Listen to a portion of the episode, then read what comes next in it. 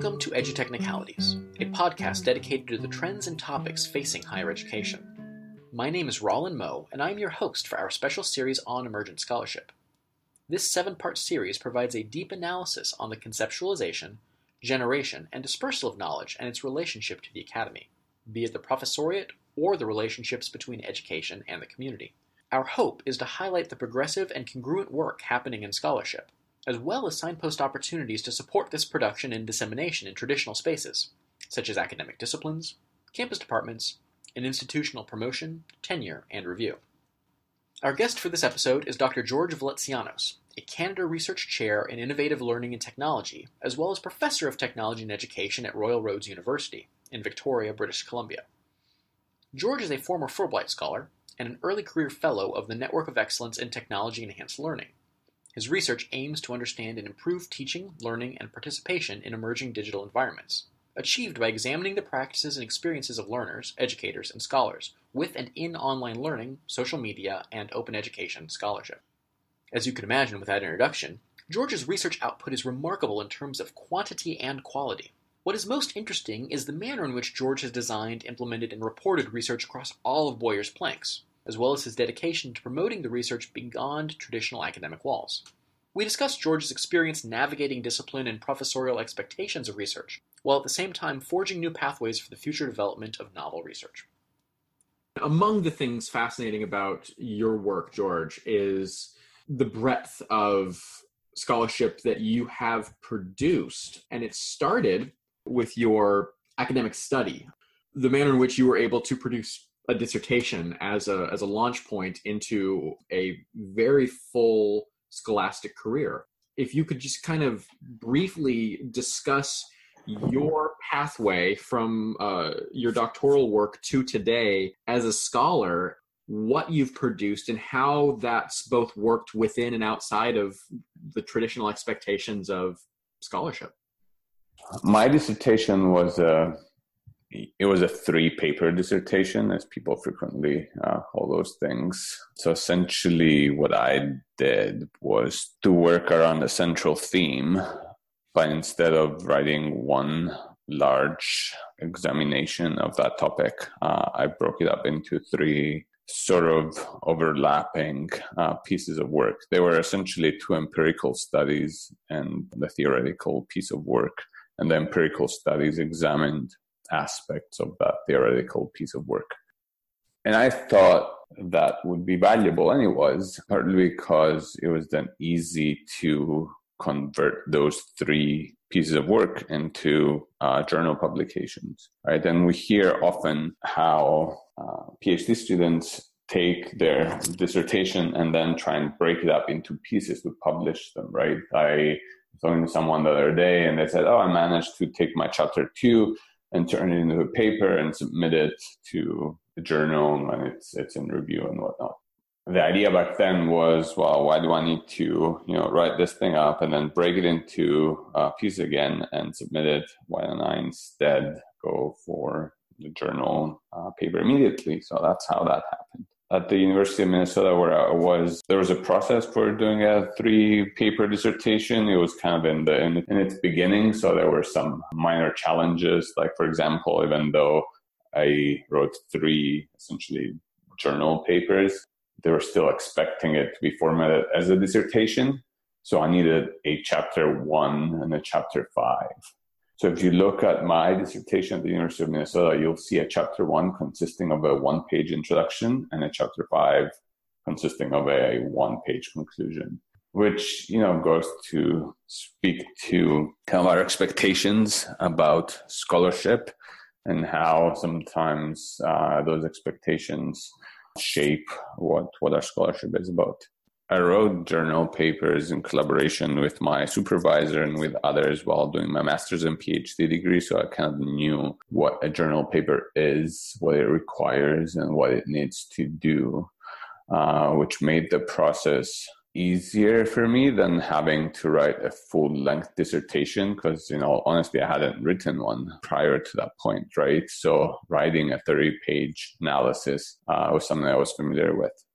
From there, I wrote journal papers, book chapters, books, edited books, I created software, uh, which is how I got into this field. My original intention was to develop educational technology software. I was, um, you know, I had the technical skills and I was interested in the field. So I went into my master's thinking that my career was going to be, know, software developer for education software. Um, and I did a lot of that in my master's and PhD, but I was, I was more drawn to the research.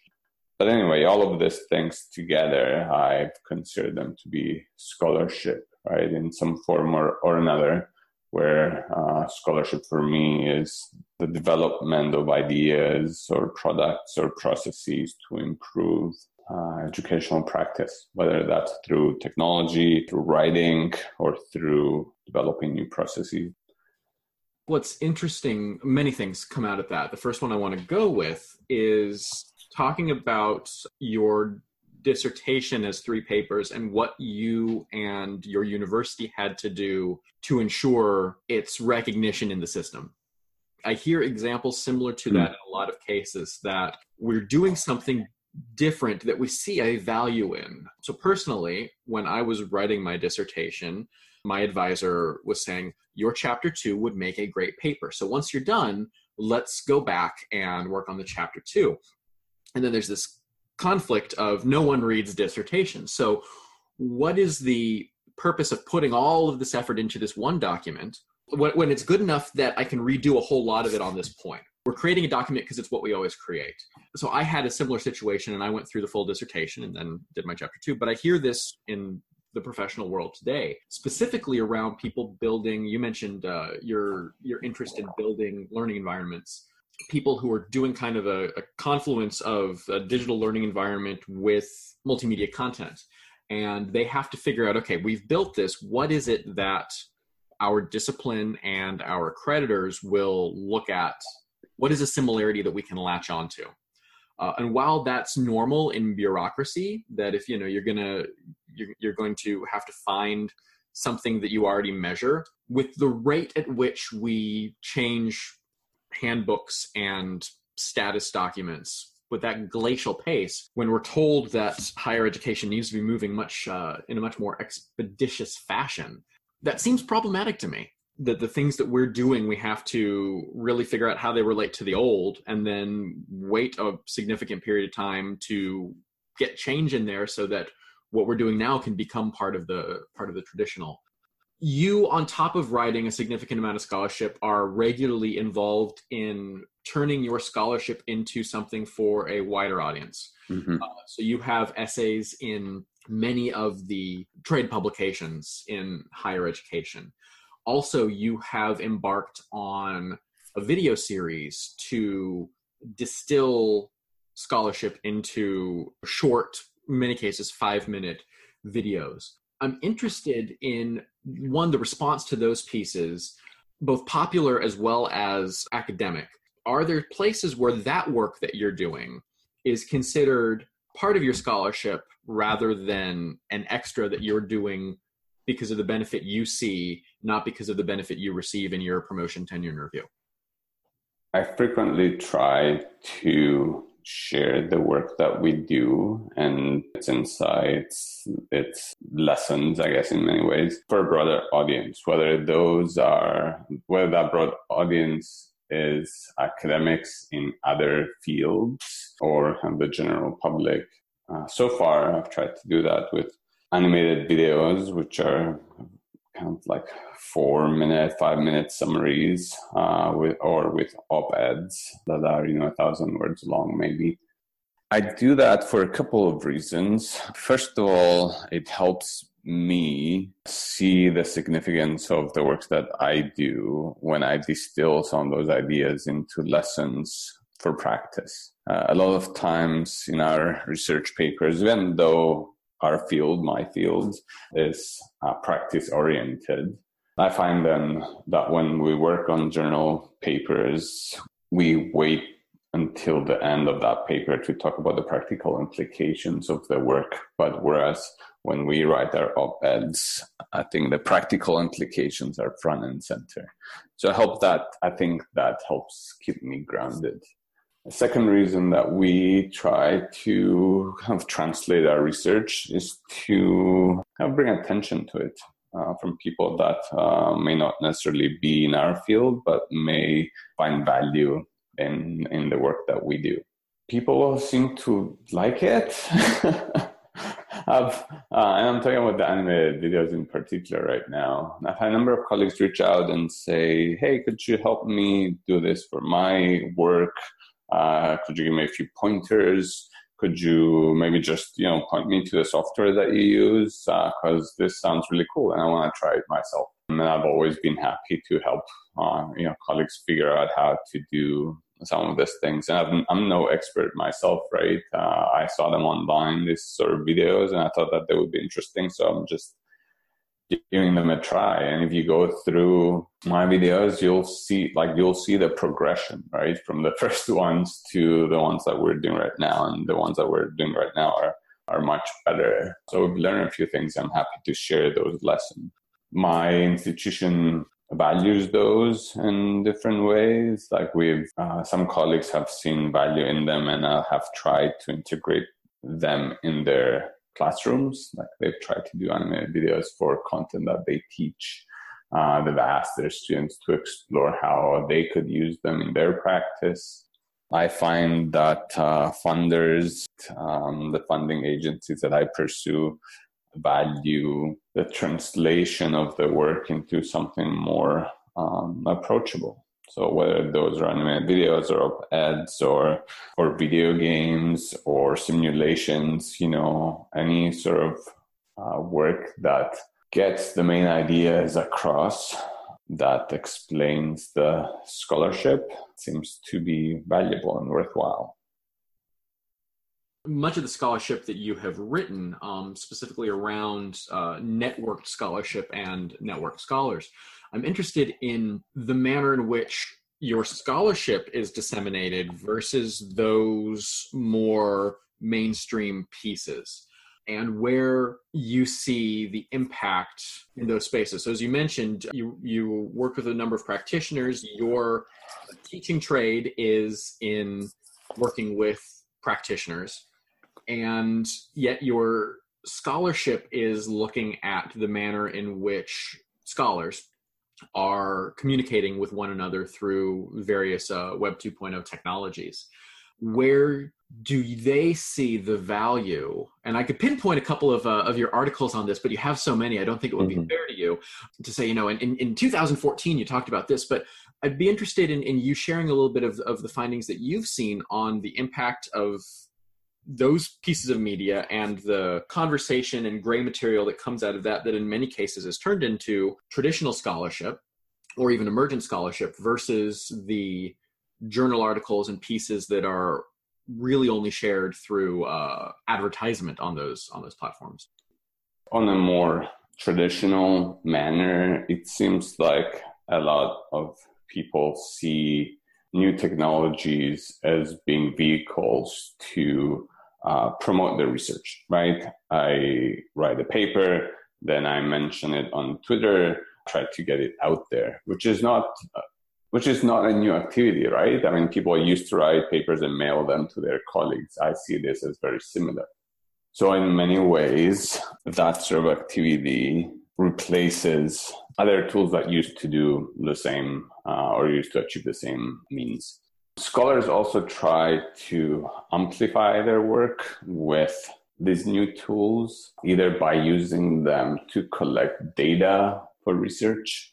Uh, so, for example, you know, identifying participants through social media or disseminating a survey through social media or using social media data to answer questions of interest.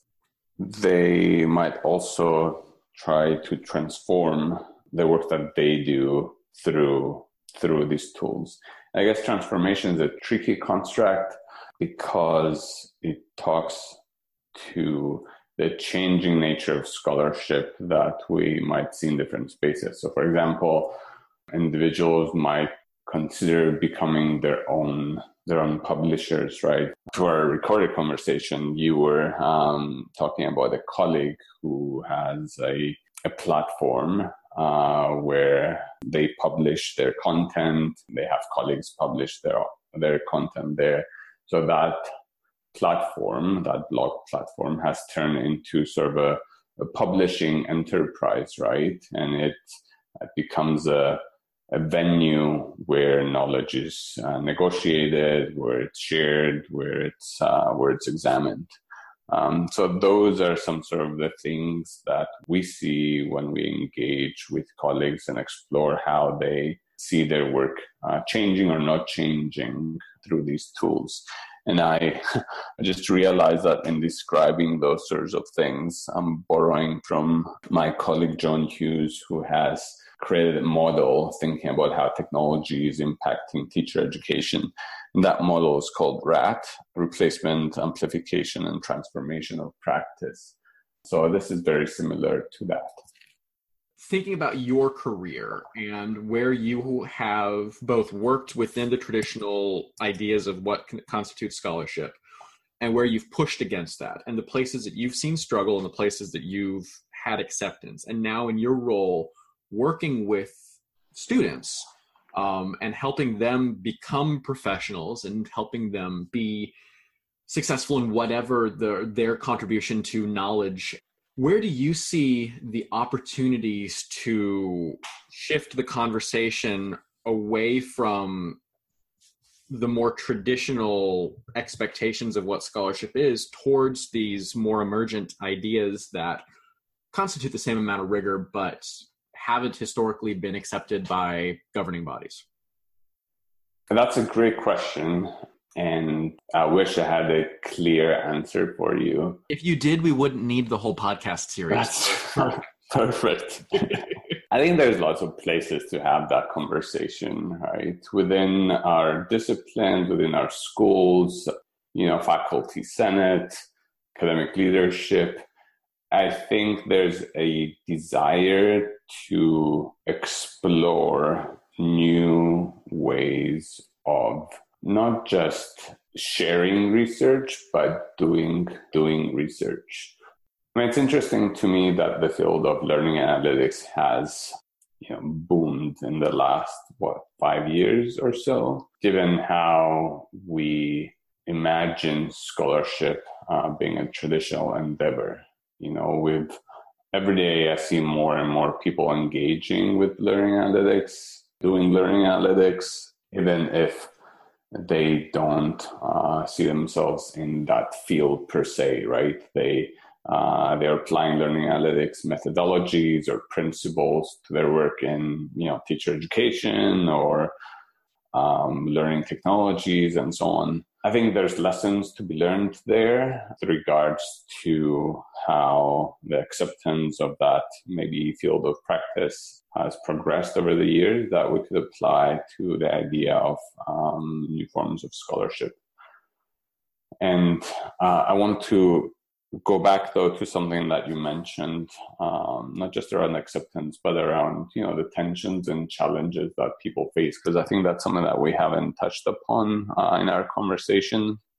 You know, we've highlighted some of the uh, potential, I guess, of these tools, but that's not to say that the area doesn't introduce tensions and tribulations for people, right? Some institutions might be more receptive than others some institutions might see these uh, sort of activities as add-ons. Some individuals might face more negative reactions to their work when they go online. For example, women or uh, scholars from underrepresented uh, backgrounds. So it's I think it's important to keep those in mind as we advocate for new forms of scholarship and new forms of uh, of practice and it's important to to recognize that people come at this from different perspectives. George, thank you so much for talking with us today. You can follow George on Twitter at Veletsianos and on the web at veletsianos.com.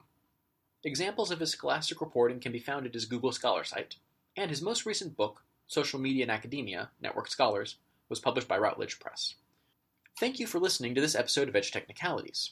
Our bumper music, No I Can't Be Happy Here, is courtesy of Austin Myers, who you can find at ak5a.bandcamp.com.